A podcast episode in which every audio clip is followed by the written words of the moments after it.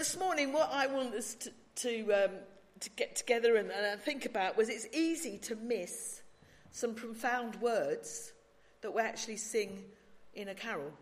We love them and we love the words, but sometimes they become so familiar to us that we, we, we miss the meaning. So uh, I've taken O Little Town of Bethlehem this morning as, as a carol uh, to look at.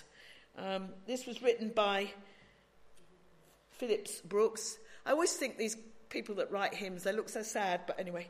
Um, he wrote this um, in 18, well, no, in December the 24th, 1865. He was travelling by horseback from Jerusalem and he attended a five hour Christmas Eve service. Yeah, you heard me right, five hours at the Church of the Nativity in Bethlehem. And, and that service moved him profoundly. He then went to become rector of Holy Trinity Church in Philadelphia. And three years later, um, from his journey in 1868, he composed a carol for the children that recalled his time in Bethlehem. And his mate Lewis Radnor put it to music, and then the person that put our tune to music was Vaughan Williams, a Welshman. There you go. But let's take that carol, because this carol reminds us that the gift of Jesus is unique. Look at those words. O holy child of Bethlehem, descend to us, we pray. We've already mentioned the incarnation this morning. But that Jesus coming to earth as a person is, is profound. It, it, it's such a profound and such a, a unique thing, but yet it's also quite simple. Because the simplicity of it is that God is with us. James Irwin, who was the, one of the first people to stand on the moon, he said this The most significant achievement of our age is not that man stood on the moon, but rather that God in Christ stood upon the earth. We can lose sight of that profound yet simple truth from a story that we know so well. We all know the Christmas story, but let's take that on this morning. But also, there was a purpose to the incarnation that, that we would know God personally. God is with us and that we would know Him. So, this carol reminds us that the gift of Jesus is what the world needed and what the world needs. Yet in the dark streets shineth the everlasting light. The hopes and fears of all the years are met in thee tonight. Think about the then. The streets were dark. The Jewish people were under occupation, and the Romans ruled strictly and harshly. Was it a nice place to be if you were Jewish? And alongside that, the people were longing for this Messiah. They had hopes and they had fears, but now they have been met in the person of Jesus in Bethlehem. The light had been promised, for to us a child is given. The people who walked in darkness have seen a great light. There was a Sunday school teacher, I like this one, the Sunday school teacher gave her class the, the, the job of reading Isaiah chapter 9. And the next Sunday she said to the class, No, I have a chocolate for anyone can complete the second half of the verse. The people walking in darkness. Kid put a hand up. What is the answer? Yeah, but these were besieged with answers, not all correct. The people walking in darkness use less electricity. The people walking in darkness stub their toes a lot. The people walking in darkness are usually burglars. And I like this one. The people walking in darkness should use a torch. The then and the now. We would agree this morning together that our streets are dark.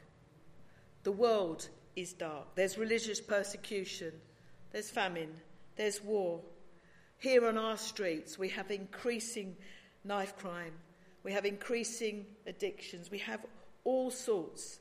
And yet, this verse says, Yet in the dark street shineth the everlasting light, the hopes and fears of all the years, then and now are met in thee tonight.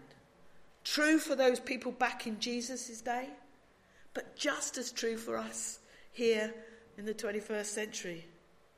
They turned their back on God, and the situation was a pretty messed up people. But I would think that we're not far off the same as well. And yet, John says, In him was life, and the life was the light to all people. The true light that gives light to everyone was coming into the world. But there's a but here. But the but is not everybody understood that. He was in the world, and the world, the world was made through him. The world did not recognize him. He came that, to that which was his own, but his own didn't receive him. The world did not recognize him. The Jews had been waiting hundreds of years for their Messiah, but they didn't think Jesus was it. They didn't see in Jesus somebody that would match up to their preconceived ideas. Here was somebody that wasn't going to come in and wipe out the Romans. Here was somebody that was going to come in and bring love to a world that needed it. 2,000 years later, the same picture. The world did not, but we could say the world does not recognize him. And that got me thinking again this week about recognizing Jesus. You know, and I asked myself this question, and I ask you to ask it too. What does it mean for people to recognize Jesus? What does that look like? What does that look like personally? What does that look like as a church? You see, the church's job is to help people recognize Jesus today. And what do we want them to recognize? Well, I guess we want them to recognize everything that we each recognize in Jesus, ourselves, and in the New Testament the love, the forgiveness, the compassion, the understanding of where people are. We want them to see Jesus in our lives. We practice it here so that we live it out there. Being Jesus is being incarnational. You may be the only Jesus some people see. That's a profound thought. And when they do recognize Jesus, this is how John puts it To all who did receive him, to those who believed in his name, he gave the right to become children of God. What a wonderful, wonderful promise. So, also, this carol reminds us that the gift of Jesus is personal. Something so personal about Christmas that, again, we can miss. And this is how the carol puts it. So, God imparts to human hearts the blessings of his heaven. Cast out our sin and enter in, and altogether, let's say, be. Yeah. Be born in us today. Be born in us every day in order that we can go out and be incarnational. Oh, come to us, abide with us, our Lord Emmanuel. Emmanuel, God with us, God with you.